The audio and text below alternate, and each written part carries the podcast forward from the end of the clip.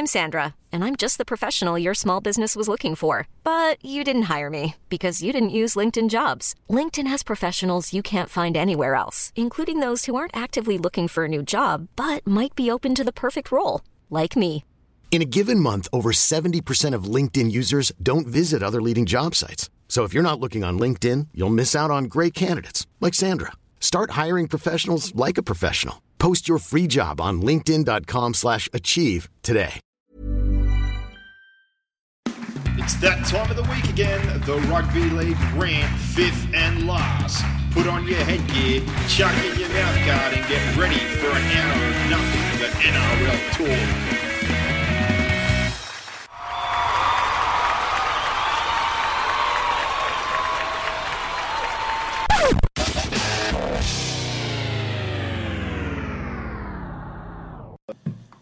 And just like that, the Origin series is over. The Blues wrap it up in two games, both in Queensland. The first time I think they said in 23 years, and the last time it happened was when Tommy Raudonikis was involved, and call it coincidence or not, but uh, after his passing this year, quite nice for New South Wales fans for them to do that. And then also from a points perspective, 76 to 6. I think we need to lose by 20 points or something to change that being the biggest winning margin or the most points scored in a winning series victory.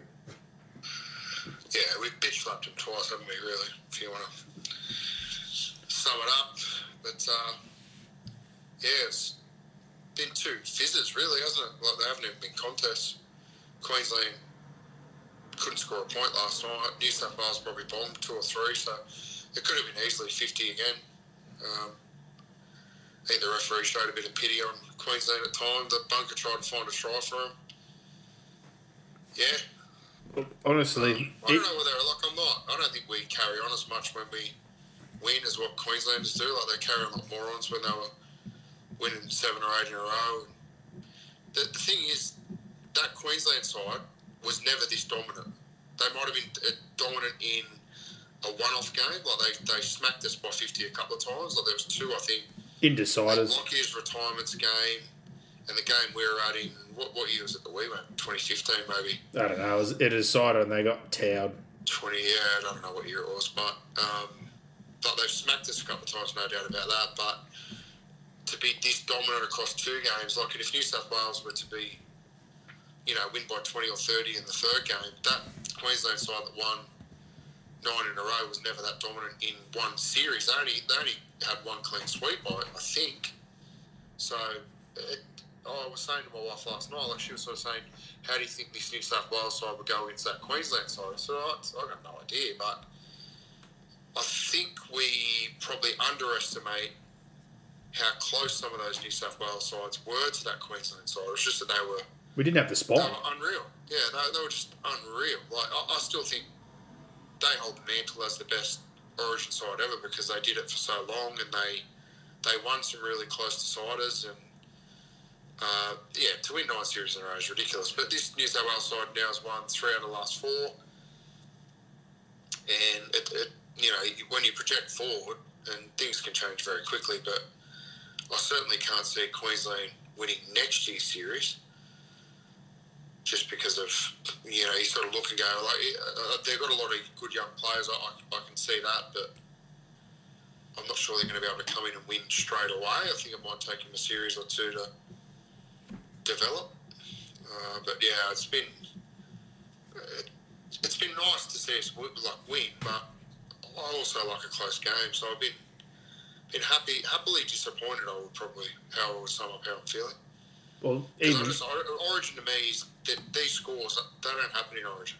no, never. And Even when we're getting smacked, like I said, like when, when we lost all those series in a row, like they were always fairly close games. Like maybe one out of the three we got hammered, but it was always a decider though. We always had some glimmer of hope. yeah, I don't know what's worse. Like you'd have to ask Queensland fans, but like, is it worse to just have no hope, or is it worse to have a little bit of hope and have it dashed? I don't know. I think we probably did a little bit tougher during that period than what they're doing it now, but uh, yeah, they've had plenty of things to cheer about. But this, this is what happens. Like when we were down, when we lost all those series in a row, we knew it would, it would eventually swing, and maybe not to win three or four, but uh, yeah, we certainly knew that we had. There was a period of, of where it'd swing back the other way. So Well, we'd waited a long it's time. clinical. Tell me a period. Oh, I think Queensland might have won the first five minutes in both games. Well, I, I, maybe not even that, but I don't know. Was it six all at one stage in the first game? I think it might have been, or 12-6 maybe. There, there might have been a five-minute period there where I thought, yeah, okay, they're getting the better of us. I thought maybe for the first five minutes last night they competed, but other than that, it's just been dominance. Yeah, I can't argue. And again, like you're saying, what's on the horizon? There's some good young players like your Sam Walkers, your Reece Walshes. Um, Ponga obviously wasn't a part of this series. Harry Grant was barely a part of it. But I go back to what we talked about in game one, and it was apparent again last night. If you can't get going from the backfield on play one, two, and you can't win the middle, it doesn't matter what you've got in your spine because they have no time and space to play. They can't influence the game kicking out of your own half, trying to play off the back foot. And the sad thing is, they probably got longer, well, because we scored, obviously, as well. But for the long gluts of possession, they did get a few times inside good ball. They came up with nothing. Their attack was just pedestrian. Like, Yeah. There was a, a lack Yeah, of. also New South Wales had plenty of energy, and like you said, their, their attack was shit. They had plenty of energy, but like structurally, you look at New South Wales, and again, we've got some very good players at the moment, and we they did exactly what we hoped they'd do. They basically played that Penrith sort of style. We've got Yeo, Luai, Cleary. Cook's running wasn't as prominent because it doesn't need to be. Um, his job is to serve the ball, good service, play nice and wide, which they do, and they just reload. They've got bodies moving all the time. They've got options. They can play short. They can play at the back. They can run. They've got those barrel plays where you've kind of got two or three guys moving into space that you can hit. Queensland legit was just like hit up, try to set up and play the ball, hit up, try to set up and play the ball. And if they ever did shift, three lead runners would be in front of the ball. The play would break down. They just end up turning it back on the inside. Yeah. Like, when you've got Cherry Evans and Munster, at least, regardless of like who else is in that side, and you know, not lacking a centre and having Kate Wilkes, like I don't understand how you can be that poor in attack. I really don't. Mm. But yeah, it's all- like after the game, Green in the press conference, I don't know whether you saw it, but It was horrendous. DCE said we really need to look at the way we're playing because the style of play we're, we're trying to produce is just not working. Well, Munster said thought, nice way, to, nice way to throw your coach under the bus in a press conference. Well, they seem on different planets because Munster said at half time that things are being called and people aren't in position or they're not doing what they're supposed to do. So those you two, go. So that's totally contradictory to what DCE said after the game. So. th- those two look completely. And I found also interesting, and Nick pointed this out, in the huddle after the game, DC is not, Ben Hunt's talking. Yeah, I said the same thing to Dad that while we're sitting here at home, going a guy that got called in to play off the bench He's the a nine, Being and, a leader and talking. And ridiculous. Evans is sitting there talking about afterwards. Oh, we just maybe we lack some lack some motivation. And again, Christian Welch comes out and goes, no one should lack motivation to play for their state. So Yeah, and I, kept saying that uh, after game one. Like, every origin is a separate entity. And it's it, like it is a series, yes, but it's a separate entity in that it's a chance to play origin. yeah, Like, well, yeah, to lack motivation, like we lack motivation because we won last year. Like, who gives a fuck about last year? you want to win every year. Hearing about, I'm sick of hearing about last year from both sides. Like, just it's this year. This series is now done. So Queensland need to worry about next year. Right? It's like don't worry about what you were in the past. Worry about what you are right now. And what you are right now is a shamble and a laughing stock and an embarrassment to Queensland Rugby League. That's what you are. Mm. That what you were last year is irrelevant because that's done. So realistically, now you need to project forward and think about what you want to be in the future.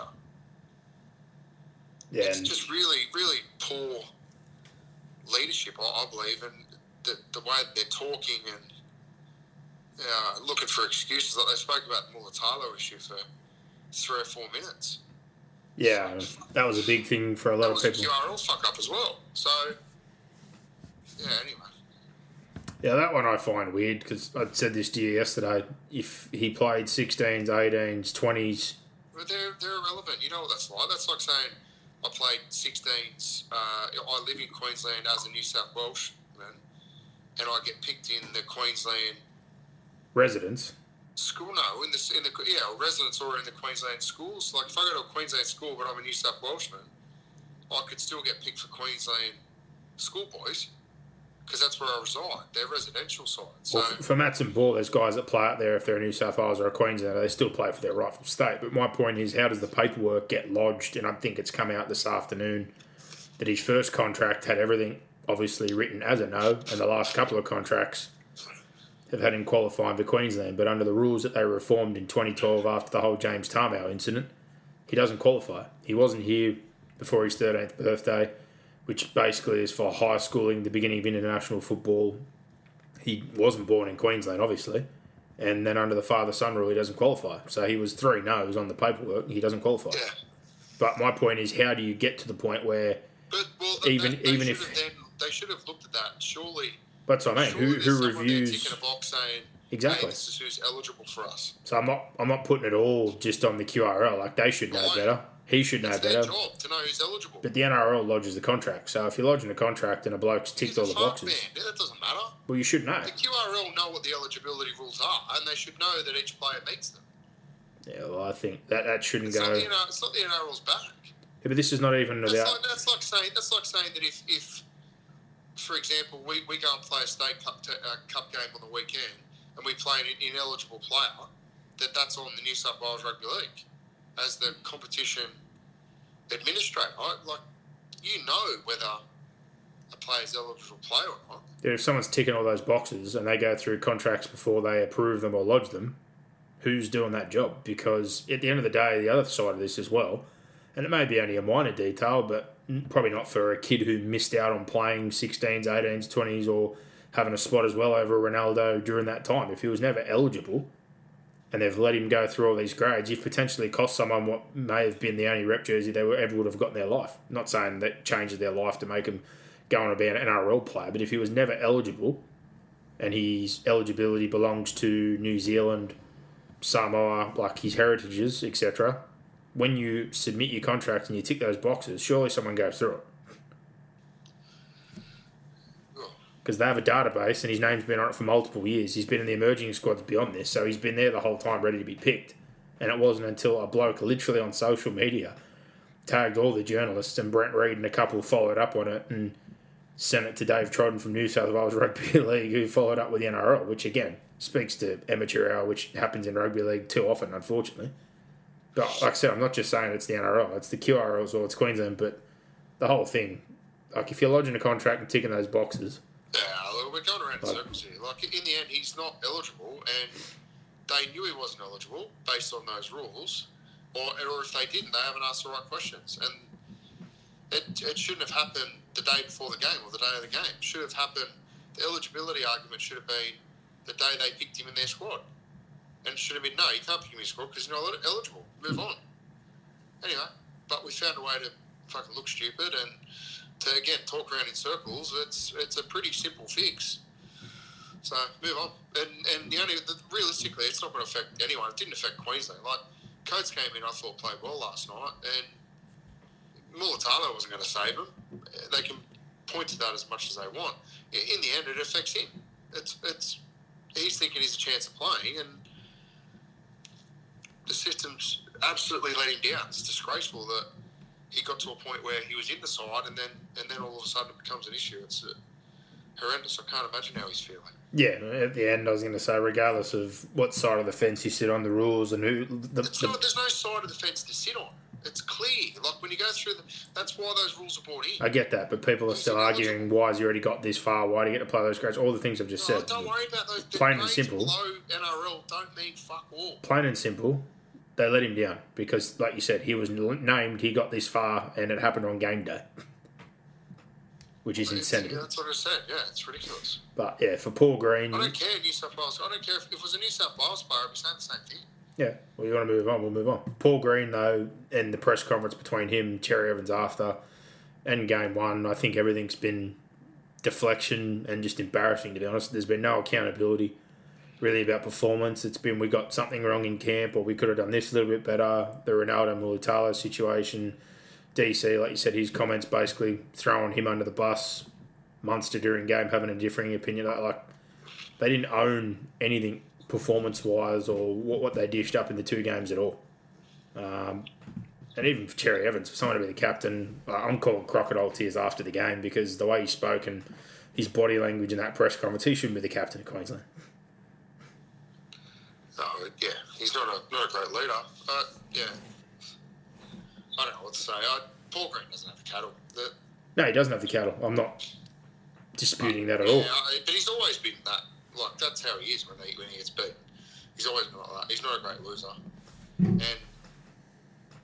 could he have spoken better? Could he have taken more accountability? I don't know. I think it speaks more to there being a little bit of a split in the camp. I'm not sure that the players have completely bought into his style. Um, he's only signed a one-year contract. Oh, it's really strange. Well, There's a lot of talk around his position now. Like, if Bennett's coaching that side, do they play better? Maybe. Well, Bennett was thrown up, but apparently. That's all, you know, you can only go off last year, and that's, that's what everyone wants to point to. Last year is totally different to this year.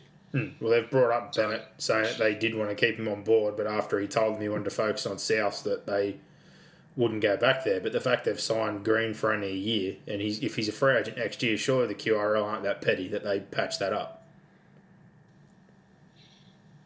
Yeah, I think it's got Bennett written all over it next year if he doesn't have a club job. Hundred percent, and that's the point I'm making. Regardless of the situation last year, or if they were disappointed. It's pretty, it's pretty that, for Green. That he wasn't willing to do both jobs. Well, you know, if he's available now and they're off Green and it hasn't worked out and they review things and look at it and go, okay, this definitely didn't work, Wayne Bennett should be their first point of call. Yeah. Next in line, otherwise, and it's already been talk about that Billy Slater was really interested in the job. Oh, please, how, how do they do that?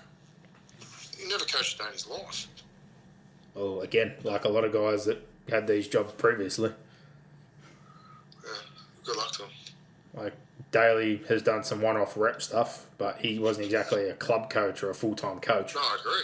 And we we have it. Mal Meninga had his little stint in the NRL like Fred and didn't have success, but obviously done better at the origin level and the rep level. Had pretty good cattle. Billy's done, yeah, exactly. Billy's done specialised coaching, but obviously, like you said, he's not a full time coach. But if you're ever going to go into something with a lack of, say, club coaching or all round coaching knowledge, it'd be this sort of That's arena. where Freddie, like Freddie, got it completely wrong last year.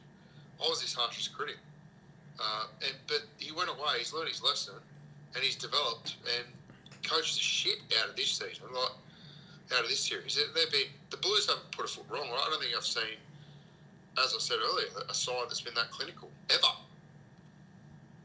in a, in an Origin series, and irrespective of what Queensland had dished up, New South Wales has been unbelievable.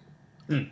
And another reflection we've talked about before about, or you've just mentioned as well, cattle, club combinations, all those things. Like for years, dominated by Melbourne, the Queensland teams were doing well, the Cowboys, your Broncos, etc. That was the makeup of the Queensland side. Whereas at the moment, all three of those sides are going poorly. Like North Queensland are going okay, but there's not a great North Queensland influence on that side. Whereas you look at the New South Wales side of things, dominated obviously by the most dominant side in the competition are the Panthers, the majority of the spine, the way they play, and then to have basically the three best fullbacks in the game, all in one team, two of them playing in the centres because they're just such good footballers, all running a different corridor or channel of the field, followed by Tedesco at the back, probably the best yardage winger in the competition. Like one to seven, they're ridiculous.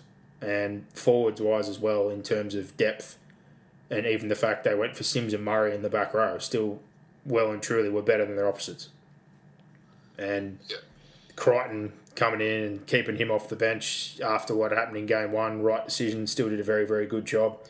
The front row options, last year's Dally M medalist has played seven minutes and, you know, 15 or 20 in the last game. Like the, the difference, and, and then talking about depth again, like you look at their situation, we're talking about centre, where you got someone like Paul Capewell who has busted his ass and again did so last night but it's a complete mismatch and he's playing out of position. New South Wales have got two fullbacks. Like we can't, we don't even pick a first choice centre. But if we did, compared to New South uh, to Queensland, you got Bradman Best, why injury prone, still only twenty. Kotoni Staggs, Lomax, Crichton, like the way Burton's played, like we just have so many more options. The wing options, if we didn't go with Toto on that, like within your Tupous, etc., your halves like Cody Walker could have got a run. Api at the nine spot. Like, there's not many positions you could look at with them compared to us, whether it be forwards, outside backs, etc. Like all these areas right now where we don't have them well and truly covered for depth. Um, and probably the best part, if you're a New South Wales fan, that one to seven in particular, all young. Like Tedesco's the oldest; he's 28, but Latrell, Tom, Luai, Cleary are all 24, 25 years old. Brian's even younger; he's 22. Um, so you'd like to think that if everyone plays well and their club form continues and things moving forward, you can build on that for a long time to come. And forwards wise, like your Angus Crichton's, Radley, who missed the series, who they basically said was going to be a walk up if he was good to go. Murray, Gus, like uh, Angus Crichton's the oldest of that lot, 25. Murray, 23. Haas, 21. 23, Radley. Martin's 23, 24. Like, all these guys are going to be around for a long time. The oldest guy in the team was Tariq Sims, who's my vintage, 31, and again, in, wasn't in line really until the injuries came in. Um, so I think there's not many positions where they. Yeah, no question we're young. Yeah, it's, it's a good situation to be in after a That was always going to happen when we rolled out the old brigade. There was always going to be that young brigade, provided we stuck with them. So that's what we've done. So I guess the For question. part, you look at that, look at the side that was out there last night, and the majority of them have been involved in the last four series. So Hmm. this is what you get. And for the Queensland side of things, we're talking about depth and having to find players. They're generally still young in a lot of guys across that park, but when people say we need changes, we need to do something, like that's just the issue. They don't have a lot they can reach for right now. Yeah, well, that's similar to what, how we were in the early, you know, 2010s. Hmm. You know, you had Mullen and Wallace and Pearce, and we were just going merry-go-round with them, and um, Ennis and Farah, and we went round and round with them. Hmm. We changed our You- you can fullback on and change, you know, off. That's, that's what happens when you lose. When you lose, you, you make changes. That's what happens. When you win, you stick and you develop. And New South, I thought New South Wales were probably at times too loyal during that period. So it's a Oh. fine line for Queensland because Queensland apparently pick and stick, even though plenty got the ass after the first game, and rightfully so. I, I think you, again, stop talking about what you were in the past and just pick the best team you got available. So Well, for game three, I guess, you know, as a well, Melbourne, let's just see who's available first. as a Melbourne fan, I'm hoping that Harry Grant's not available because I don't want him going in there with the series over. In all yeah, honesty, but he's, he's a significant improvement on any nine. I know that, So- but I'm hoping from a Melbourne perspective, in the fact that the series is over, I hope he doesn't go in there. If I'm Newcastle, same deal with Ponga. They haven't had Ponga all Yeah, I, year. I agree. From those clubs, I agree. But Um, for Queensland to be at their best, those if those two play, they'll, they'll make a big difference. I think they missed the opportunity, and we talked about this game one, especially with Harry being off an injury. I couldn't believe they didn't keep Marnie in there, and that ended up with him being injured. Walker and Walsh have already been talked about. I don't think this is Sam Walker's cross to bear right now. Walker. You wouldn't do it to him. Uh, Walsh, even if they did want to get him in there, if Ponga's available or somebody else, again, I don't think it's his cross to bear after what's happened so far this series. Um, as far as forward options, again, you look at they got Papalii back, they rolled Molo in, they readjusted things, they even put Fifita on the bench, which I didn't understand. None of that made a difference. They're not going to recall Offa Hengawi, Louis, Kerr, like your McGuire, who's been suspended past that. Nah, like there's there's really not a whole lot of options. And when you look again, like at something like centre, Will Chambers, used this before, is probably at least a legit centre and one of their best options. And he got flicked from Melbourne, spent 18 months away from the games, only just come back with the Sharks, which speaks to the situation they've got. Yeah, I, I get that. I'd pick him there. And other than that, like your options half play capable in the back row Hmm. and strengthen, you know, move one of your back rows to lock and just strengthen your side up a little bit. and for like you know, there's there's no other options really. Uh, Oates with your backline options, not even playing first grade. Allen, who played last year, not. Mully, who's now under question. All the young guys that were at Brisbane, so like your Tesi Yeah, Niu. Corey Allen played his last game with us, Cup, so Well, there you go. Um, and even like we talked about these young forwards a few years ago, they had so much hope for. Carrigan's obviously out. Flegler hasn't lived up so far. Bullimores, etc. These guys that they had for a year or two. Tommy Gilbert is only 20 at the Cowboys. A lot of these guys aren't going to be ready for a couple of years, if any. And, and like centre wing spots, like they were talking about Hamiso playing. Like, for God's sake, he's barely defending at club football, starting to learn to play as a centre, let alone throw him in that arena. yeah, he's a better, Um, better winger at club than Phil. Yeah, oh, well, that, that's fine, but they're talking about centre. I'm like, you can't defend at centre at club and he's learning. You can't put him in Origin up against one of those two guys again. It's just unfair. Um, the only real guy that's played all year for them who's available right now playing centre besides Chambers is Opacic at Parramatta, who's had to move clubs every two years for the last six years. I think um, Brimson should be right by then. He, he's going to play one, put Holmes on a wing. That strengthens your side up straight away. Or that we talked I'd, about, I'd keep Coates. I'd be and felt. I would have done that after the first game. if Pong is there, I'd, I'd play Gagai and, um, and Chambers. Halves, I guess you just you just roll around with them again. But and hooker, you got to hope that Grant's back. Uh, yeah, I don't, know. yeah, there's not much the- else. Like the, the, the, the great white hope was going to be Papalii. Like, the guy hasn't played good footy for Canberra. I don't know what, what they thought he was going to bring to the Queensland side. No, and even with Welch early on back, I, I would have started Fotuaika. Like I, I, I don't know, mate, might be a bit of Titans boss, but he, I thought he was their best middle apart from the stint that Welch had at the start of the game. yeah, with the couple offloads. Game one, like reward him for playing well and give him a starting spot. Like I think he plays his best footy for the Titans starting as well. Yeah, It frustrates me that he comes off the bench for, for the Titans, but it's a different conversation. I, and then when he came on the field last night, I thought he had an immediate impact and he did some good things, but you know, it's, he didn't really have a nine or a half or a fullback or anyone really playing the back of it.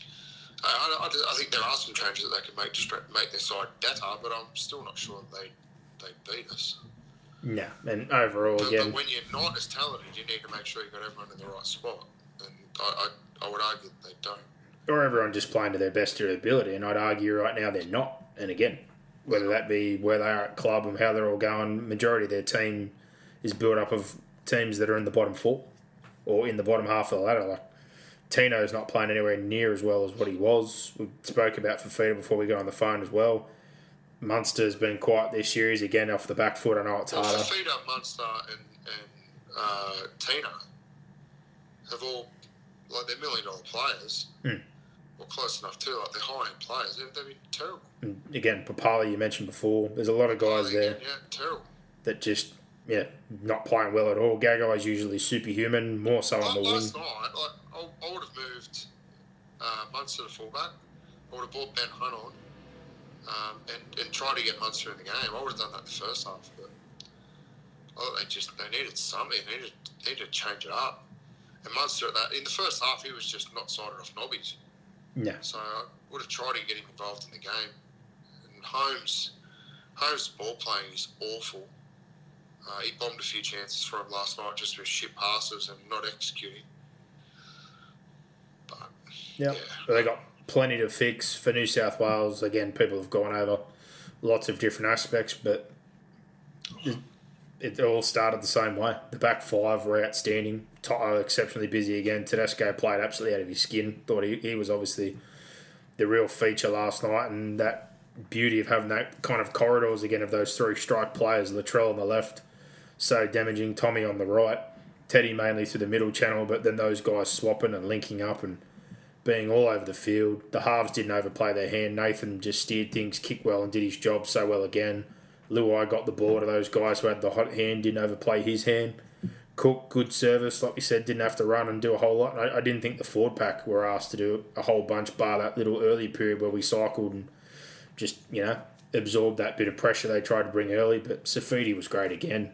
Haas was good off the bench. Crichton was good off the bench. Like there wasn't a bad play for New South Wales again. And even like say a Murray who he had a couple of mistakes being offside for that play the ball, dropping that try cold, but defensively forty four tackles again was solid on the edge, did his job. Um, Sims again providing some punch and aggression and just being that, that guy and even with all the shit that was going on in Queensland trying to spark something in particular uh, with the Luai that they just didn't get a bite. He laughed every single time that Feldt or DC or anyone tried to ramp something up and um, it just didn't work. yeah, it's hard to get a bite when you're getting your ass kicked. So yeah, I don't really And think. they were just getting their ass kicked. Latrell played all over that, that edge of the field like it was embarrassing. And he had some huge moments. You know, the one-on-one strip was good. The intercept Well, that's what intercept. started the rot. It was nil all then after 12 minutes. I think that was the best part of the game again. Forget the attacking plays now, brilliant. Not only did they get stripped, and the next play they concede. Hmm. New South Wales got stripped on the left hand side, and New South Wales just went bang, bang, bang, three passes. Cook, Cleary, Tedesco, bang, hits out our cards at 6 0. Yeah. Thank you. That's how quickly it happens. But yeah, it's all those effort moments more so than the attack. So the one-on-one strip, picking the intercept, driving back in the in goal, the turbo save on Coates, the To'o save on Feldt, Yeo getting under McCulloch. Like any time it looked like there was a try beckoning, they cleaned it up or they saved it. Yeah. that, that's more important again than the points they scored because the attack again. Agree, but you give them you, you give them the two tries that they should have scored. It's it's it's Oh. 26-12. Like it's more respectable. So Definitely. But it's on the same deal for us. So yeah, there's an argument. It was a much closer game. Than, Murray has two moments there, which but I, I, I'd go back to what I said earlier. I think also it could have been easily been 50 because we, we bombed a couple as well. Well, like I said, Murray directed to two of them on poor plays. He was the only one offside on that play the ball, and the other one he just stone cold dropped it. Yeah, that's right. We scored on that play. So I don't know what he was doing, get being so I late back. I don't know. It's usually not. Maybe he was, he was gassed, but I thought it was pretty early in the half. nope, It's not like him to be like that. But yeah, he Yeah, had two two moments there. Right at the end of the game, he got lots of raps, and I thought he was good, but he did have two monumental fuck ups. Really, like dropping that one in open space is not ideal, and then that other try was an absolute pearl. I'm not sure he scores there. Yeah, there are a couple of bodies around him, but Hmm. yeah, he, he still should have caught it. But again, those all those key players and having those three fullbacks, the halves, like you, you can't give enough praise to everyone the whole series. And I really hope they finish the job. I guess the next question, um, you, you don't really have anything else to add. I don't think there's a whole lot to add to it. Everyone saw it. It's not much to be reviewed. No. I think But we uh, have spoken about it for half an hour, so the Queensland side of things and it, what changes they do make, you'll have to wait and see. Um, but I guess the next thing in terms of this is where the game's going to be played. Obviously, now we're all back in lockdown. I hope everyone is uh, safe and doing well. And we're in lockdown, mate. Well, I, I haven't watched enough. I am, I am going to win the premiership for beers drunk during lockdown. Being I am on I am on holidays, and I've, I've still got, believe it or not, because I never drink at home ever. I've still got three cartons of beer from Christmas. Um, I had another carton of beer that someone, oh, the bloke across the road gave me. So I had four cartons of beer. So I'm just I'm going to sixer every night. well, So that, that's that's not the case for, for uh, I think everybody. But if, if you're one of these people who gets to work from home, schooner on. well, I'm on holidays. I'm, I got lockdown holidays. So You got locked up. They won't let Yeah, him out. good. We um Saturday was a strange old day of footy because we kick off at three. The lockdown got announced at quarter past two. So, and it was for six o'clock that night. So yeah, it was a, that was a weird, really, really weird day of footy on Saturday. So, um, yeah, I, I don't get me started on being in fucking lockdown. I, I think it's ridiculous that the government just just changed from oh we're going to take the pressure off the hospitals to um, you know the whole philosophy around the virus has been it's now gone from we're just going to suppress it and get everyone vaccinated and you know we'll get through it to it's fucking apparently it's zero cases so it's elimination it's not suppression we want zero cases okay But we can't eliminate it. That's the problem. well, that's well, that's what we're trying to do. That's why we're in lockdown. It's ridiculous. Anyway, there's hundred fucking active cases in New South Wales. I think it's it's ridiculous. But that that you know, he's, he, and I get that it, it, it's dangerous to a certain section of the population. But for the majority of us, it's it's not going to kill us, and it's you know it's not going to be pleasant. But yeah, I, I don't know. Like even, even today, like the kids are kids had daycare today. There's all these all these parents that haven't sent their kids or whatever because they're in lockdown. I, yeah, I, we sent our kids. So I um I value their education and you know social development more than I do being buying into all the fear around COVID. So that's my take on it. I know there's plenty that disagree with me, but um, yeah. Yeah. Well, it would have, it would have been interesting. What would have been interesting is if this was week five at school, whether schools would still be open. I'm, I'm not sure on. whether they would be or not. Like it was, it's obviously an easier call to lock it down for two weeks when it's school holidays. Uh, but you know, what if we don't get to zero community transmission by when's the lockdown in? The 9th or whatever it is. We won't. So are they are they then going to extend it Probably. because we don't have, we don't have zero? Does that mean that as soon as we get one, we go back into lockdown? Like I, I don't get it. I don't know. Too much talk about Hazzard, COVID. Brad Hazzard, the moron. I mean, that limo driver stupid today. I think he, he said there's no. Uh, yeah, he said there was a there was a line that he rung out today. He got a bit shirty with the journalist because I watched the press conference and um,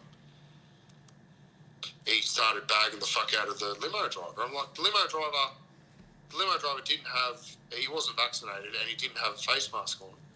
But Brad Hazzard, you control the rules you're the health minister.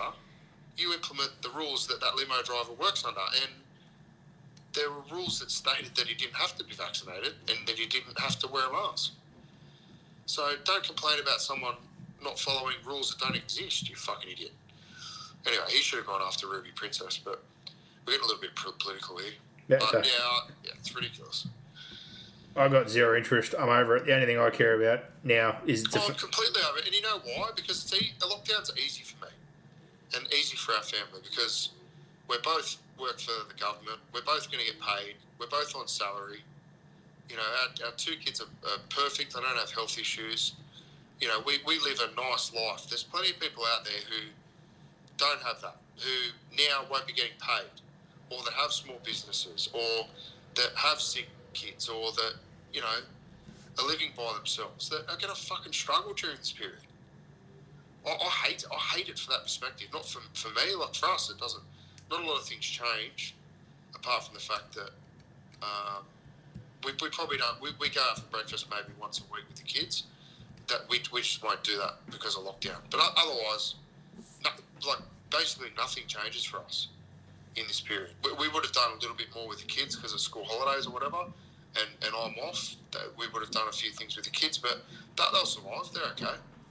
But you know, the impact it's had on us is minimal. We still both get paid like we normally would. Um, but there's people out there who, like, just oh, for two weeks you're not allowed to work or you're not allowed to, you got to stay at home. Like, it's it's just it puts so much pressure on on people. So get around, get around friends um, and family or people who are affected, neighbours. Just check in on everyone because we can be really insular and selfish. I think, and uh, I'm certainly very mindful of how lucky we are in our situation that we're we still get paid and things are as normal because I, know it puts it puts a lot of people under the pump, and I, just don't think the threat of the virus should outweigh that the, the, the pressure that it puts on people. That's just that's my take on it. Yep. Well, back to But I'm going to win the premiership for beer drinking in this in this lockdown. That's my goal. Footy's been canned. We're off until the 10th, so no training, no games. So it feels weird for me. I'm like, well, far out for the next two weeks. I don't have to go to training. I don't have to go to work. That's it, man. well, I'm still going to work, and I get abused by more people now because they're locked down. I turn their power off. So how good? I actually got. I went to. I had Nick's car to get a service today. I actually got thanked at a few places for using the QR code because people have abused the fuck out of people for making them use the QR code. I just thought that everywhere you go, use the QR code. This is what we need to do. So we don't go into lockdown because they can trace people easier. Anyway, Yeah. All right. Well, Origin three. It's going to be affected most likely. They've pretty much said today well, it's going to Newcastle. that it's unlikely to be at ANZ Stadium, which is the case. I think Newcastle, they still said with the rules that they've got right now, would be at 50% capacity, but they'd try to find a way, if possible, for that not to be the case. But if it wasn't going to be at either of these venues, where else would you go? Canberra. Possibility, I guess, but uh, I think they more more as I highlighted today for Landys and the NRL that they will be making the best financial decision at the end of the day, realistically, because with the changes that occurred last year to obviously, We should take it to Melbourne. well, again, would, would you reckon a foreign state would be interested in a dead rubber? Yeah, I'd be interested in an event. Well, that's what I. Melbourne was supposed to get game one anyway. Yeah. Well, I don't know. I don't know. I'm just, I'm just, maybe New Zealand. Why can you go to New Zealand? Well, because we're not allowed to travel over there. Well, I'm sure that they get an exemption to take an Origin game over there. So I don't know. I just I thought. Know. I'm just I'm throwing out ideas. I, I thought today, similar to you, that if you could go to a WA, Melbourne. What's that? But again, like Western Australia, like are they going to pay? Well, they've, they've locked everyone out. Queensland, played in Suncorp again. They've locked everyone out after one case, so you definitely won't be going over to Perth. Played in Suncorp. The state of Queensland is if you sell it out, we'll play it here again. Let us fucking beat them three times in their own. Yeah. I'm, I'm, I'm being serious. If they can get full crowd, I'll, I'll, t- I'll take it to. I'd take it back to Queensland. Well, if Annastacia wants to pay for it again, that's fine. But I think, yeah, Right, I- right. Yeah. What, what else are there? What are the other options? they mentioned today, obviously, this is going to have an effect with no crowds, vendors, hospitality, etc. So realistically, the decision would be made in the best financial interest of the game. It would have been easier if it was the decider. It's obviously not the case. So Newcastle's definitely on the radar, but yeah, they'd be working on trying not to have it at 50% capacity if they're outside of that Sydney bubble and don't have uh, any issues there. What's Canberra? Canberra now they're in lockdown as well, aren't they? Like, they've locked New South Wales residents out. Oh, it's, so you'd almost say to Canberra, we'll sell it out and you can you can have it. Yeah, well, I'm just interested again without knowing what's going to happen the next two weeks, how what their plan is. But again, Plenty of pollies down in Canberra would like to go to the rugby league. Yeah, I- but I don't know. I think Newcastle they should just say, look at the community transmission in Newcastle. There's no cases there, just let them have a full stadium. Again, this is fucking red tape. It's can we can we trust that there's not some fucking stupid people that would try to get there from Sydney who are in the lockdown zone? No, but, but you, the, okay. So using that um, logic, then they're going to try and get there whether it's thirty or whether it's fifteen. Doesn't matter. What do you mean? Well, irrespective of how many people they let in, there's still going to be people from Sydney trying trying to get up there. That's why if, if, if that's if that's a concern, then just take it out of New South Wales. If the concern is COVID and that you don't want any cases, unless we've got zero community transmission, then take it somewhere else. Take it take it back to Queensland. Pack a sta- I'd rather have a packed stadium in Queensland than have fifteen thousand in Newcastle. I think it'd be stupid. Hmm. Well, it will be interesting to see how things play out. Queenslanders, like, I, I know they've been smacked, smacked twice, but they love their footy up there. Like they're they're at the moment in a good spot with COVID, so why wouldn't they want to take advantage of it and watch another Origin game? Maybe because their team's shit, but I don't, I don't know. Yeah, well, well, I guess I guess I guess on the flip side, you'd have to say Hiring for your small business? If you're not looking for professionals on LinkedIn, you're looking in the wrong place. That's like looking for your car keys in a fish tank. LinkedIn helps you hire professionals you can't find anywhere else, even those who aren't actively searching for a new job but might be open to the perfect role. In a given month, over 70% of LinkedIn users don't even visit other leading job sites. So start looking in the right place. With LinkedIn, you can hire professionals like a professional. Post your free job on linkedin.com slash achieve today. if New South Wales were in the same position as Queensland and we got given game three that was supposed to be Queensland, would we would we sell it out? I think the answer to that's probably no, but I, I, still think we get fifty to sixty thousand there at ANZ. So I've got, no doubt that Queensland can get fifty at some point. I don't know. Maybe go to the Gold Coast. What's the Gold Coast? Thirty thousand. I can no idea, but it's going to be interesting how it plays out because they're going to have to make a decision pretty soon. You'd think to try and get the ball rolling about what they're going to be doing. They can't leave it to the last minute or see how this two weeks plays out before they they make a call. Could they cancel the game? Just not play. Highly doubtful for TV purposes and advertising, everything else. And that on the bare minimum. Yeah, There's, yeah, I'm asking the question. there's no way. But Yeah, but it being a, being a dead rubber. yeah, it hasn't stopped them in the past. So Yeah. No, I'm just spitballing, too much TV money involved. Yeah. Um, Advertising, yeah. just one I thought would be interesting, but we'll see how that plays out. But other than that, Uh, no set of six. There's obviously round 16, no power rankings, etc., all that kind of stuff, and just a bit of news to run through of what's been going on over the last week as well. Before we do those tips, uh, Give us obviously, some news, mate. obviously we know the Warriors have been very busy. Dallin transferring mid-season, now signed till 2024. Chad, the Chad. Around 2024. Yeah, I'm pretty sure I saw that it was uh, rest of this year and then a couple of years on top. So Wow. not on the same coin that he was on, that's for sure. But they've signed him on a deal. But uh, the other one, old Play Chad, wing as well. what's that? It's got to be to play wing as well. He's Oh. not taking Walsh's jersey. Nah, they've definitely signed him to play wing. Yeah. Chad, the Chad from Cronulla, kicked the Is that golden. ball. immediately as well? His is for the rest of the season because they've obviously got some injuries in the half, so brought him back over. And then the big news that no one saw coming, Johnson's going back. Yeah, wow. So I think that one. He must have taken a pay cut. Oh, it is. Everything's coming full circle. He kicked up a stink a couple of years ago, wanting a million dollars after having a couple of average years, and they told him to find the door.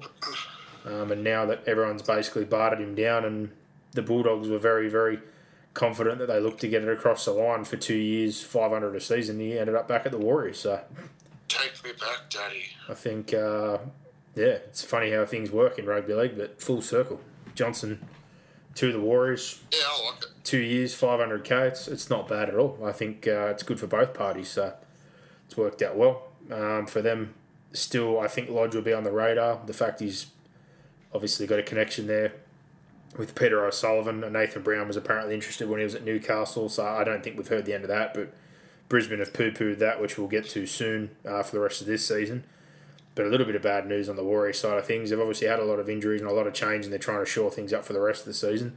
Um, Josh Curran and Euan Aitken, two weeks isolation after being on a flight with a cabin crew member who tested positive. So I think they also said three or four others that were close contacts in the team are in isolation pending their results. So they may struggle with some troops coming uh, this Friday against the Dragons and Walsh with his hamstring as well, if that's the case. So one to keep your eyes on. But speaking of the Broncos, we know last week Benny Ikin hired for the head of football. They moved a couple of people on. Donaghy's now in the, the hot seat as well for GM.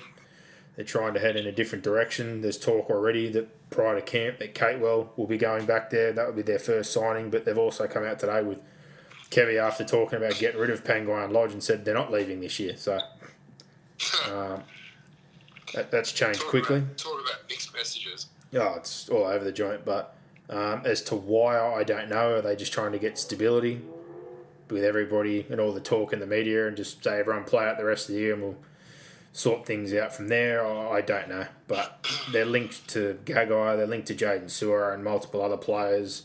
The old boys president, Chris Johns, resigned saying he was unhappy and felt this hiring was an undermining of Kevy again, which, in all honesty, I don't know how the Broncos fans feel, but I think the old boys should just fuck off because they've caused just as much problems. they're, they're starting to look like Parramatta in the past when Ray Price and that were calling shit out, or the Bulldogs in their last couple of years and people like knifing each other like How do you resign from the old boys. from the old boys? How does that work? I don't know. He's, he's off barbecue duty on the Friday burger thing they have or something. I don't know.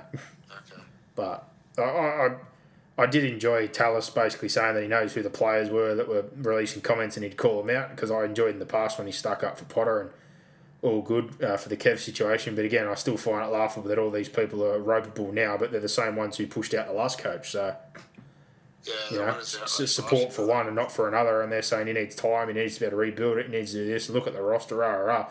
And we talked about this a million times. The, the other roster had some shit contracts and things that we've been trying to turn over and barely got 18 months. So, I don't, I don't feel vindicated, but no, I, I I don't feel do. I don't want to say I told you so, but I'm going to say I told you so. Well, I, I was with you.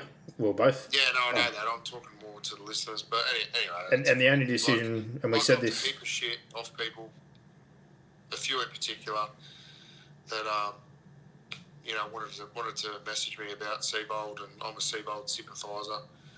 Uh, yeah, well, plain and simple, I don't, I don't, I don't think it's. I, think I think Kevy's got some things horrendously wrong. I think Seibold got some things um, horrendously wrong as well. But you can keep moving the coach on. The fucking results haven't improved. The, No. the players are what they are. There's a core group there just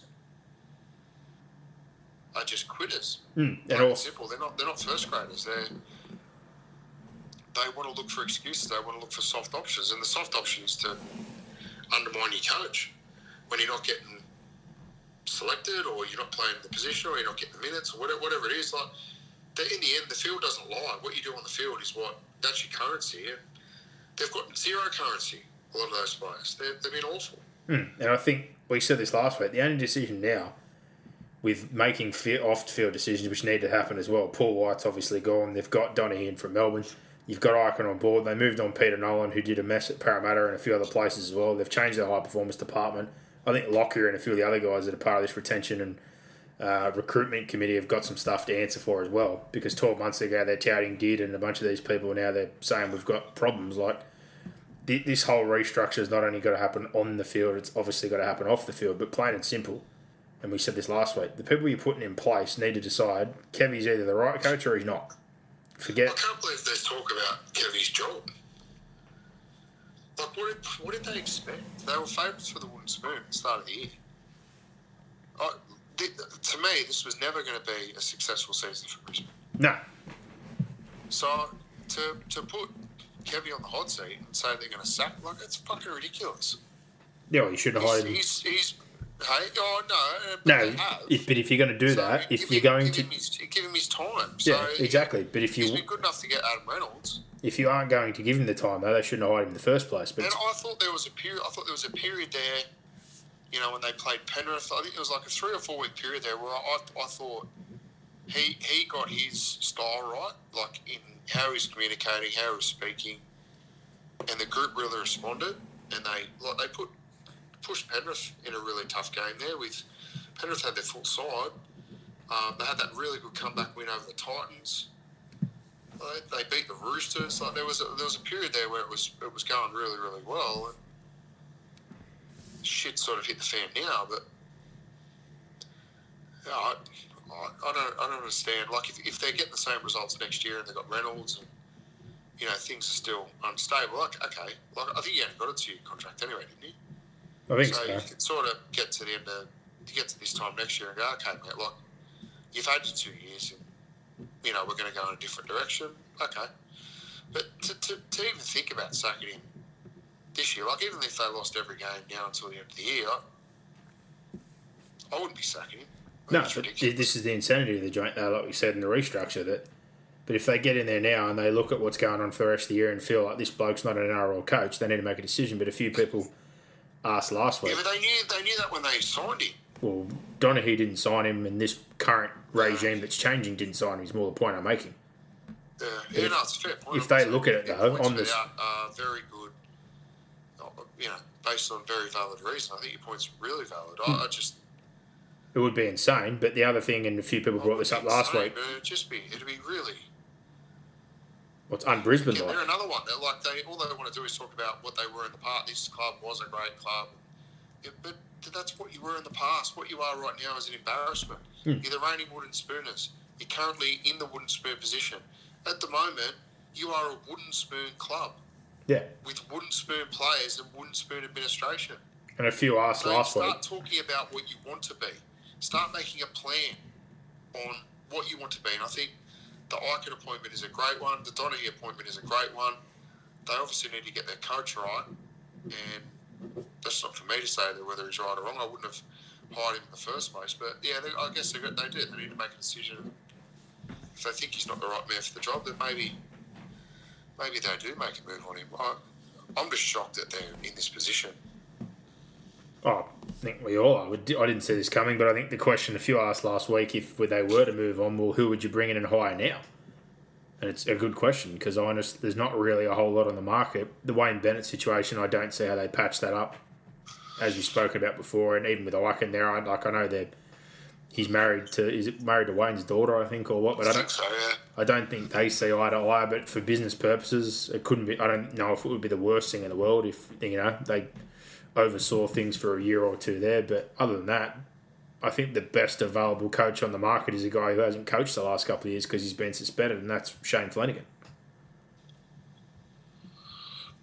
Yeah. Because Or you, you go and look for an assistant. whether you like him or not, his track record speaks for itself. He won a comp. He was at a club that had bugger all funding, no junior base prior to him being there. Put in the long term work to get the Sharks in the position they're in. Obviously had help along the way, but if he went to a place that naturally has juniors, good recruitment, good facilities, all these sort of things, as long as he could avoid any monumental fuck ups off the field, which he obviously had a few little issues there. Um, you know, it, it, as far as credentials and who you'd hire, I think he'd probably be one of your better candidates. But other than that, I, I don't see anyone out there screaming for that job. Or and again, I'm, I'm not saying there's not an assistant or someone who's been a coach or something else that would maybe do a better job. But I understand from the other perspective, if it's not Bennett or Bellamy or someone else, or yeah, who do you hire? Yeah. So, but just for their own operation, if you're going to be making all these changes at board level, club and review and everything, I'm sure the new people in play now will be looking at Kev as well. So, Yeah, that's a fair point. see what happens. But they got their hand in the ring for a couple of guys. Capewell reportedly the deal's done. He denied it this week, said he wanted to focus on Origin, but Yeah. it's um, Until tomorrow the day after it gets announced. With Penrith just spending eight hundred thousand plus four years on Fisher Harris and all the guys they've locked up. I highly doubt Capewell is going to be able to stay. And that was the next bit we're going to move on to with the Panthers. It's obviously huge signing news there, but it'll be interesting to see how they play this uh, for next year in particular because they've spent big money. Luai getting him locked in. Um, you know, we've obviously had Crichton and a couple of these other guys get across the line, To'o, etc. For the rest of this year, Kenny has been a subject of interest. He's off. May, who they've liked to use in different roles, and next year they've got some big names in Edwards, Kikau, Koroisau, Leota, etc. Um, so they've got some decisions to be made, but they've obviously tried to tie up what they think is the core that they're going to need long term after this little bit of a push. But Fisher Harris, um, you know, if, if they got him for that money in his mid 20s, I think he's worth it. I think he's the best prop in the game. I think he actions speak louder than any of his words do, and he's he's the best prop in the the best prop and one of the most consistent forwards in the comp full stop. Yeah, So, I agree, man. um, yeah, definitely interested that that development that we've talked about in that pathway it's going to have to produce because when you get to this situation where they've gotten a window quick and it's accelerated contract negotiations and squad very quickly, whether it be this year or next year, they're probably going to have to pull a trophy because on the back end of that, when you've got all these guys on big money, there will probably be a year or two there where they sign fringe guys or have guys pushing again to try and replenish that stock where they may not be as much of a threat for the title. But their window is certainly open now and potentially next year. But big signing on their behalf. The Bulldogs very disappointed um, that they obviously missed out on Johnson. They thought they were in a real, really good shot there. Nick Meaney, someone who they didn't really have on the radar, but once Melbourne had an interest, apparently they offered him an upgraded deal.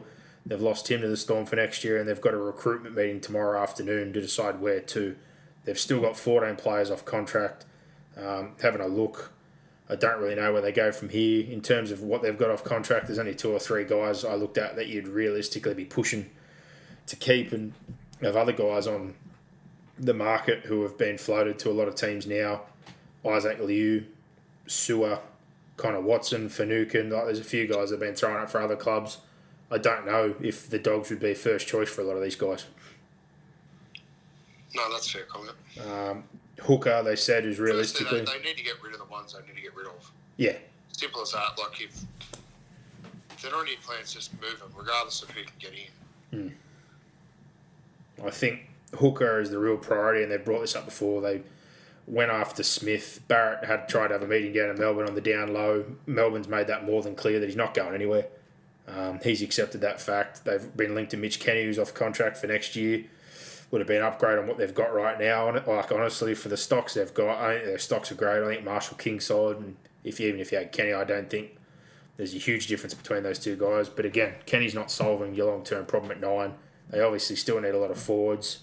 Um, and then the other thing that happened to them, obviously, this week is they had players breach COVID protocol. So Napa, Wakeham, Shoop, uh, and then it was later revealed Katoa and Waddell went to the Royal Hotel in Bondi, uh, which was attended by a positive case. So I think that's all being reviewed now. They use QR codes, um, which is at least half decent of them to have done the right thing there, but there's a possibility there that they're going to be obviously missing some time. Um, and right now, no one can train until they're all clear. So not uh, the greatest week for the Bulldogs in that regard. But speaking, just unprofessional, isn't it? well, if they knew about it and things ramped back up to level three, I think before this case, which is why it's being looked at by the league right now. But like, I know Well, now, now now they're on they're in level four now. it's gone next level. Yeah, now they can't have anyone to their house at all. So So, and that's that's irrespective of whether you're in New South Wales or Queensland. Like everyone, I think. yeah, everyone's down. So Level four. it's uh, interesting. Hopefully, the bloody footy doesn't stop. I think that's one thing we're all, wor- I'm worried about. Nah, not worried about that. But uh, I think for them, Finucane, one of those guys I mentioned, a former player at the club, is he someone they could look at? I guess that he's asking price in the years. They're probably not willing to budge. Now the Tigers Like after. you said, it's just going to depend on whether those guys want to go back there. Yeah, well, the Tigers are another one that everyone linked last week, saying that that's the person they need. But same deal for them. Like regardless of culture, Where would you rather go, Bulldogs or Tigers? if I'm Dale Finucane, No, any of those players. phew, that's bloody hard. I'm I'm firmly in the Dogs camp. Yeah, I don't know. I don't know. That's a hard call. I look at both and I, I don't see a whole lot bright going on at the moment, but I, Well, I see the Bulldogs are a lot younger. And the Bulldogs actually have some decent players coming across. The Tigers have got. well, with Bur- with Burton and the few that are coming next year, yeah, but I'd be wanting some more artillery in the forwards, that's for sure. So yeah, probably the Bulldogs right now. But speaking of the Tigers, everyone's mentioned it that they need a culture setter, and everyone's saying, well, that was James Tamou. He was that young group last year. He's coming from Penrith. How come that didn't change everything? Well, one person can't change Such a everything. ridiculous comment. It is. We You need a culture changer. Like one person changes the culture. No, they don't. It's up to the group to also buy in. They've got a former premiership winning coach who's won the Super League, won with South Sydney, coached New Zealand, and he hasn't been able to change it. They've got He knows what good culture looks like. exactly, and if he can't change it, well, one player's not going to change it. But the talk now from We, everyone, know, we, we were there for two years while he was he was in his first two years at the club. He's driving driving a standard there. One hundred percent. But they're talking now about Finucane, and I look at this and go, well, it's exactly the move they don't need to make because it's the situation. Well, does he want to go there? And if he does, he's going to want four years, apparently eight hundred thousand dollars. And I think what he brings off the field still is not worth eight hundred thousand dollars in ability. No, on, for um, middle forward. And for four Sorry. years as well, like he's had a couple of injuries. He missed eight to ten games last year for Melbourne. He missed six or seven to start this season off as well. He's a great player. He's a great person. I'm sure he'd, he'd do plenty of good things, but I just don't think this is the sort of deal that the Tigers need right now. No, so even if their hat's in the ring, I would pay 500. Yeah, I think he'd probably get more than that, but yeah, no, I get that. To go to the Tigers, that, would be my lead. Yeah, to go to the Tigers, and for what they're looking for, I think North Queensland had a sniff. They've mentioned a lot of other clubs, but apparently they're looking four years close to eight hundred thousand, which I'm not surprised that not many people have bid so far. But I think at the end of the day, if you want that sort of money, that's where you've got to go. It's not going to get it at Melbourne, that's for sure. And the last little bit I've got here, uh, Manly, obviously focusing in house. We knew they had some cap restrictions. They're obviously very top heavy. They've tried to make some moves, but happy with Brad Parker and Morgan Harper, who's already got an extra year on top Harper, but they're looking to extend him out, so they're trying to lock in what they've got internally at the moment. And then the Gold Coast Titans have made a couple of moves today. So Patrick Herbert, or a couple of days ago, locked him up for another two years, and Toby Sexton, the young half who they brought in, along with Tanner Boyd, who are both former Australian schoolboys, is now signed until 2024. So, um, in all likelihood, they're looking young long term. You can expect that Ash Taylor will be moved out. And the last one I got here is the Cowboys, who have locked up a lot of guys, especially their youth, and a few of their older blokes who have shown okay form. But one I probably didn't expect. He's been better this year, but Granville got an extension of two years, one year though, and Wow. the- the second is in the club's favour.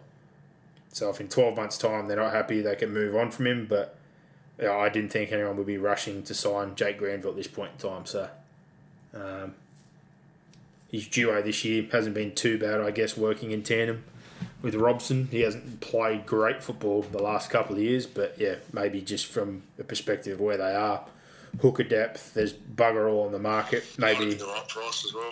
Yeah, I think that, and just look at the market, it's very, very bare. They've probably put themselves in a spot there where they've dangled the carrot um, of a second year in the club's favour if he does the right thing. So, yeah, there you go. That wraps everything up there.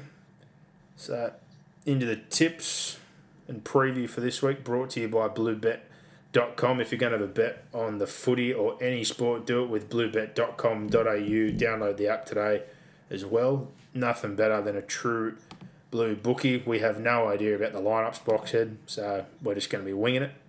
Um, but for the most part, there, nothing new after Origin, and it kicks off Thursday night, which would be a blockbuster. But I get the feeling there'll be some players out, and one team's obviously already depleted.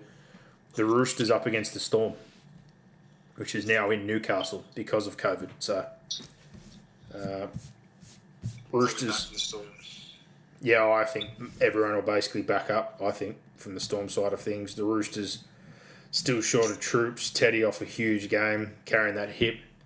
Don't exactly expect to see him play or back up. He may do, but um, they've got so many other issues and injuries. Crichton only played half a game. Expect to see him back up, but yeah, Melbourne at this point in time, in terms of troops, uh, are a lot healthier. So I'm with you there. And with Blue Bet, $1.33 favourite of the Storm, 330 of the Roosters, minus 10.5 is the line there. Warriors Dragons is the early Friday game. The Warriors, as I've just mentioned, I, I don't know about Walsh, but if you missed Origin, I doubt he'll play this week. Aitken, Curran, currently out due to COVID isolation, and a couple other guys still yet to be cleared. They're likely to have first gamers in Watene Zelezniak, Townsend on board from the Dragon side of things. Uh, hot and cold form, but good uh, fight back last game up against uh, the Raiders. You'll have Hunt, McCulloch, and Sims. You'd assume probably all able to back up. Yeah, with the Warriors woes, I'll be I'll be leaning Dragons. Yeah, same. Not with a lot of confidence. Um, I, I'd assume all their players will back up. Sims probably the only one who he struggled a little bit last time, even with a long turnaround. He's a bit older now. He's played plenty of football, but um, yeah, with the Warriors, a couple of new guys, and obviously some of that COVID stuff, it's, it's hard to get a read on them but Bluebet do have the Warriors as the favourite, $1.65. 225 for the Dragons, minus 3.5 is the line there. What, what would have been a blockbuster at Penrith up against uh, Parramatta Friday night at Bluebet. It, question marks now over Nathan Cleary. Come out of that game last night with a bit of a shoulder complaint. Some reports today, possible subluxed shoulder, could be a couple of weeks. If it's worse, could be anywhere from three to six weeks. And try to get him through the season and have surgery at the end. We don't know. Luai played a full game again, but again, don't think he took a whole lot of damage. Yeo, Martin played bit minutes. To'o played a huge game again. If, if I'm Penrith, I do the same thing I said last time. My focus is playing finals football. I wouldn't back up any of my Origin players. So, uh, they, don't need to. That's just me. I, I think they're not going to be threatened top four wise for Parramatta. There's Paulo, and I'm pretty sure that was the only one off the top of my head. So for them, really good chance to get a win against a team that'll potentially be resting a lot of players. It is a rivalry game. It's usually an absolute cracker, but yeah, in Penrith's position, I just don't see the need to risk. So uh, with that in mind, I'm going to tip Parramatta going off what I think will happen, and especially Nathan being under a cloud. But um, if those guys back up and Burton pushes into the halves, if Nathan's out, I'd be confident Penrith could still get the job done. But Uh, I just I just don't think they'll take the risk. Yeah, I'm still going to lead Penrith. All right. Well, Penrith are the favourites at the moment, $1.42 with Blue Bet. Parramatta, $2.85 outsider if you like the value or think that some of those guys will be rested. Minus 7.5 is the line. Early Saturday, the Bulldogs come up against the Manly Sea Eagles. It's basically already been spoken about again that it's highly unlikely that Tommy will back up. We know that Jake's missing as well. DC will be looking to have a big game and uh, get on the back of that forward pack, which has been red hot lately. But uh, yeah, Tom coming out of last night's game, hobbling with that ankle, and even with these load management they've got going, I, I can't see him playing. So without him and Jake, still think uh, their form as of late will see them beat the Bulldogs. But it's a good opportunity for the Bulldogs if they turn up with a bit of spark in this one. But I'll be sticking with Manly. Yeah, same. Uh, Especially the Dogs find out So yeah, similar situation with those guys on COVID. Uh, so six fifty with Bluebet are the dogs. A dollar ten favourite of Manly minus twenty one and a half is the line there. Raiders Titans. So for the Raiders, like we said, a couple of uh, capitulations. Jackie will definitely be available to back up Papalii. Turn around up until Saturday. You'd think uh, there'd be enough time there on his side of things. The tough loss last time. It's a must win for both these teams because they've dropped games that they shouldn't have, and they're in that situation now where they're both sitting down on five wins, and if they they're almost on life support as as is, but lose this game here and you're in big trouble. So um, for the Gold Coast, you'd like to think all those guys will back up Tino, Fifita, etc. They need to show something, especially defensively. They've both both these teams have been poor in that regard. Gold Coast in terms of how many they're conceding, Raiders in terms of their second half effort. Um, where are you going here? Do you think the Titans can get the job done? Yeah, I, I do, but zero faith. I, I, don't know. These are probably the two two teams looked at the start of the year and thought, well, they both would play finals. Probably Canberra more than the Gold Coast, but you thought the Gold Coast would be top eight contenders. They've just they've both just been pretenders. Canberra can't put two halves together, and the Gold Coast can't make a tackle. Their best footy is great. You saw that in the first half against Manly, but they are they're, they're almost unwatchable for me. But both these teams, I, I really struggle to watch Canberra because they're so disjointed and out of sync, and the Gold Coast just can't tackle. So I, I good luck. I, really, like, I, the reason I like the Titans is because the Raiders' attack has been so disjointed. So I'm not, I'm not sure that if the Titans click and can put some points on, that Canberra are going to be able to go go with them offensively, and that, that's a crazy thing to say, considering where Canberra have been the last few years. But that, that's how I feel about Canberra's attack at the moment. Yeah, it's pretty average, that's for sure. Yeah, I think that their confidence levels are really low. Mm. And obviously, we know about all the internal stuff and couple of senior I figures. thought White last night, like he, he just looked, he didn't look as confident either running No. around out there last night than No. as what he did last year. So And it showed in his club form as well. yeah, Usually, when you're on that next level, even when things are going bad, you can generate something. But even he looks lost. So, um, with zero faith, I'm going to go the Raiders. But if the Titans all back up, and I don't know who the Raiders are going to name, they've been struggling a little bit in that regard as well. Uh, like Jack will back up. There's no doubt about that. Josh, you'd expect would back up again, having the six day turnaround, but they're both, like I said, on five wins. I'm pretty sure they're just behind that log jam of teams now, where there's North Queensland, Newcastle got a vital win last week. The Sharks are pushing up. The Dragons got a win, etc. So um, it's getting away from both these teams. So it's a big game. yeah, Who are you tipping? Gold Coast. The outsiders at two dollars ninety five with blue bet. The Raiders a dollar forty favourite, which I think is a bit short. Minus eight and a half is the line there. The Knights play the Cowboys. Another one where again Cowboys are sitting on that fringe. Newcastle trying to pull their way back up that log jam. Uh, Saifiti he backed up last time. Hopefully backs up again. Will they get Ponga back on board this week? He was named before. Pulled out. Having Pearce back the week before was obviously a big thing. So good signs on their side of things for the Cowboys. With that turnaround again of six days, you'd expect Feldt, Molo off limited minutes, and uh, who else is there? I'm forgetting who the other one off the top made. Valentine Holmes, who backed up last time on short turnaround. You'd expect all those guys to back up, but uh, it's at Newcastle. They haven't been the greatest at home this year.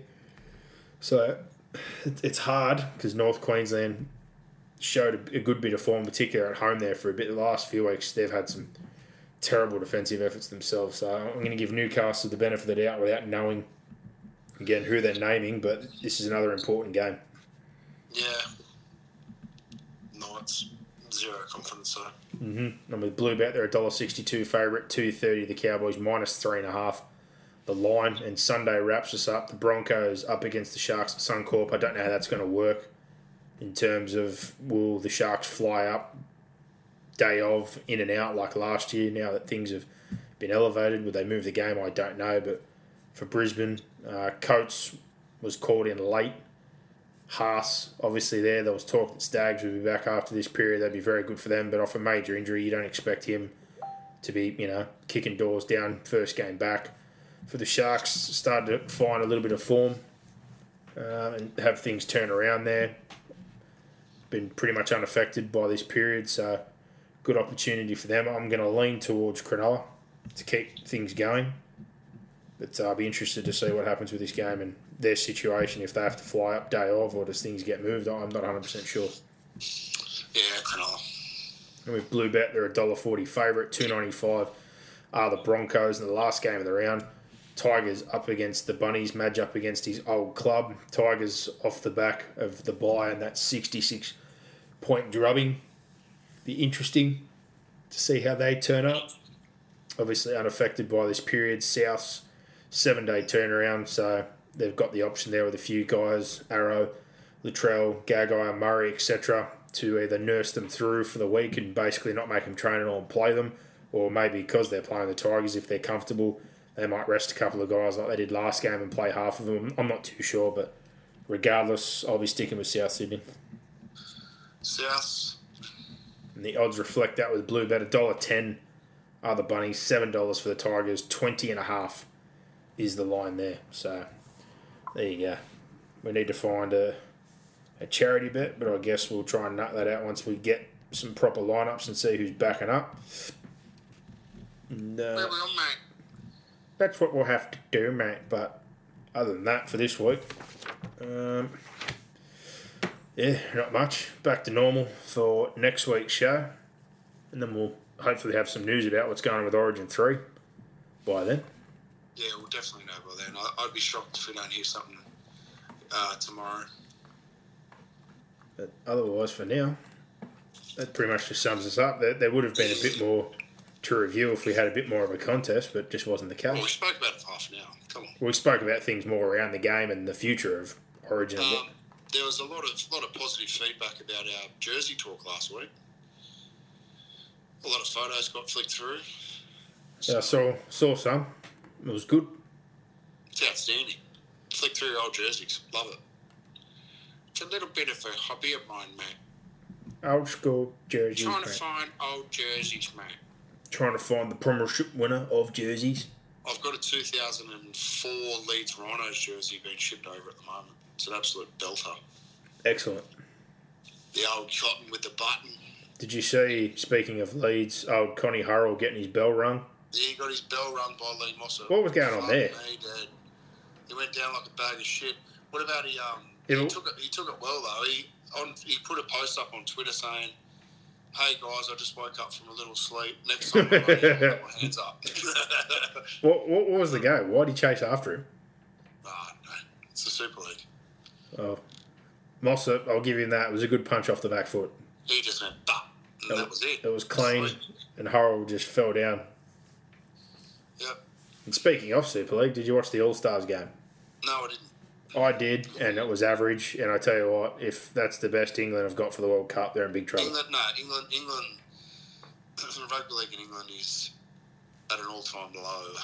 Because again, I haven't been watching the Super When, I, League. when I'm not watching the Super League, you know there's something wrong with the Super League. Well, I'll put it this way: I was never a big fan of Sam Tomkins, but he was the starting fullback, and they didn't pick him. I think Jake Connor, the guy who played for the All Stars, is an Englishman. Did Young George fella. Williams play? What's that? Did George Williams play? No, he was in the grandstand. Obviously, they'll have Whitehead, Hodgson, a few other guys they can pick. But yeah, when I saw Tomkins was the fullback, I thought, well, I haven't watched in a long time, but is he playing well or what? Because I I thought they would have been well past the Sam Tomkins phase, but Connor and him apparently, and again, any UK people that have been watching it, you'd have a better idea than me. Are contending for that job. Connor played in the All Stars team. Timmy Sheen's picked him, and I, I thought he had some good moments. So, um, yeah. Other than that, there was a lot of guys that didn't play a whole lot here. Uh, like Luke Yates, who used to play at Newcastle, I think he only played two or three first grade games. He was starting. Peter Mata'utia was in the team. Um, you know, you got Hastings, who's obviously coming back next year, and Aidan Sezer in the half. So in that department, they weren't too bad off. But a lot of guys I haven't, I don't haven't seen in a long time, or almost forgotten. Like crazy Kenny Edwards were running around. That was fun to watch. Oh, Paulie, Paulie, haven't seen him in years. It uh, yeah, the fact that England struggled, they lot they did end up losing to add the, the NRL guys back in, and again, it's not the strongest Australian contingent I've ever seen over in the Super League, but yeah, it was football. I watched it, but I, I didn't think it was the greatest game. It was football, man. So I did watch it. Man. And the women's Origin, I think the weather hurt it. Um, Yeah, I didn't watch it. I watched it, but weather affected it. They were both clunky in attack, and as much as I'm glad that the wrestles sort of out of the game and the six agains, I think have gone too far the other way. I think with the women's game, it was the complete opposite. It was WrestleMania in the wet the other night, and there was a lot of drop pill, and it wasn't exactly the cleanest game. There was a few sort of brouhahas that almost happened but didn't happen, and it finished with a pretty average penalty, I thought, in front of the stick. So um, dry weather, I think, would have made it a better game, but that was the football for the weekend. So. I'm not. I'm not that, that desperate to watch either of those two games that you spoke of. Well, I watched everything, so Yeah. there you go. And State of Origin, that was pretty ordinary as well. Yeah, oh, you, you just don't get that feeling. As a, We, as a game, I'm talking. that- yeah, but we I used to enjoy that feeling when you're sitting there nervous for the whole 80 minutes, and like there's been nothing that gave you any sort of that feeling. Plenty of happy happiness while it's going on, the bloodbath's happening, but yeah, not much uh, left to be desired in terms at the end of the game. That's for sure.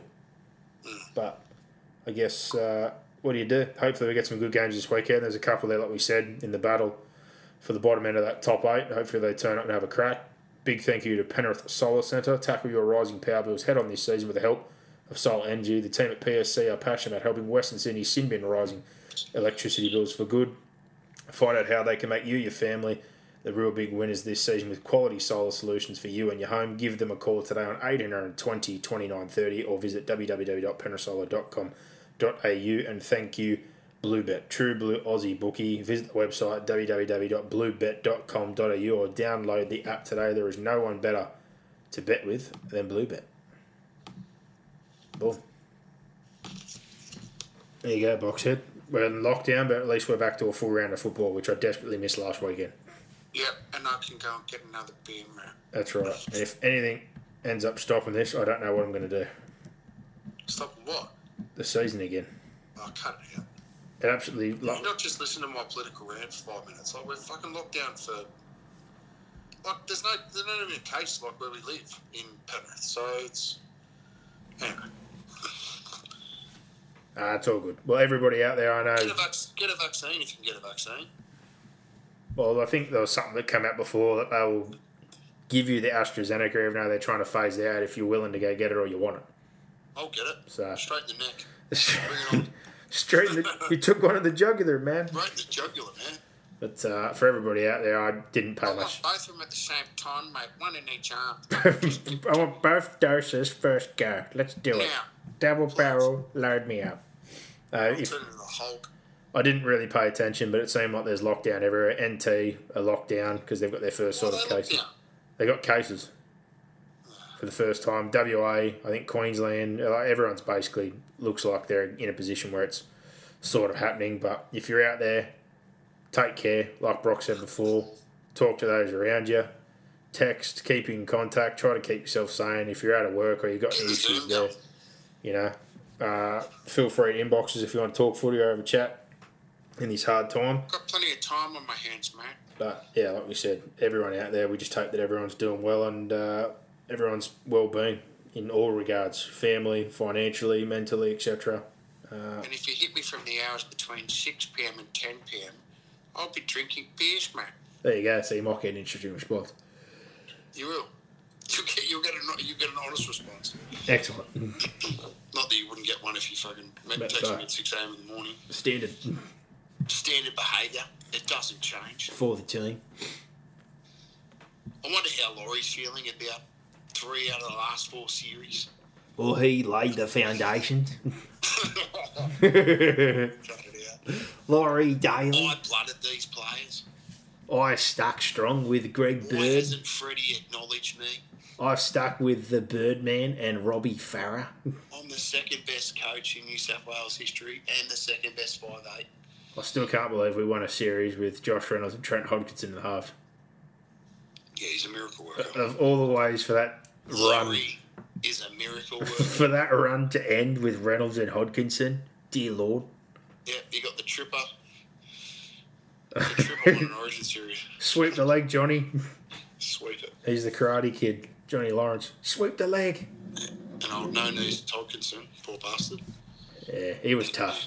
He was tough. He can play hockey. Yeah, good, good kicking game, good defender. He was solid. Yeah. But there you go. Everybody out there, stay safe. Take care of yourselves and one another. Like I said, feel free to hit us up. Keep things going in that discussion group. If you've got some good stuff, keep it going. It's good value for everyone. I want some more controversial stuff in there. You want more controversial stuff? Yeah, just people like have a have an unpopular opinion. I like an unpopular opinion. That's fine, but don't have one of these things where people just attack people about stuff like. no, no, no. I just want an unpopular. You want legit- Don't, don't not write it because Nah. you think the people aren't going to like what you're going to write. No, forget that. We need legit rugby league debate. Everyone's pretty good Yeah, so far, I must admit. When I look, things are mostly kept on track. So Yeah, I like it. It's good. yeah, I'm. But other than that, that's another week down, Boxhead. And uh, Right, mate. looking forward to watching a full round of normal NRL this weekend. We'll see who backs up. Hopefully it's a cracker, but for now, enjoy your week. Stand on the roof of my Lancer actually and watch the Panthers game. Stand on the roof. Oh. Get arrested. we'll, have, we'll, we'll, can't be here, mate. You're supposed to be at home. we'll borrow the old man's Pantech. I'll put on some of my in work clothes and we'll pretend we're working on something that's about to break down. We'll just stand on top of that. Something. Bring a bucket truck and we'll put it up in the air. And we'll buy a bucket. Yeah, I'll- that's. We'll, I'll eat a bucket in the bucket. That's fine with me. Good. Get slaughtered. Outstanding, man. Ah. Can you fit a bucket and an esky in there? Oh, easily. Yeah, right. We'll just take out the electrical, uh, the insulated liner because it weighs about thirty kilos, and that can ease a bit of the weight. And we'll put in a bucket of chicken and an esky. Sounds good, man. Problem solved. We'll get elevation above the stadium. Yeah. Excellent. We'll have a bird's eye view. We might be fucking freezing cold, but We'll get the premiership for beers and chicken drunk during a game. that is effort to watch a game of rugby league. Yeah. Uh, classic. Alrighty, let's go. Everybody, Enjoy your week in rugby league, guys. what's that? Enjoy your week of rugby league. Yeah, mate. Enjoy your week and enjoy your rugby league. Bring it on. Give us more. Give us more. Where are you going? Where? What, what, what, what, what's going on here? Is that it? Is that it?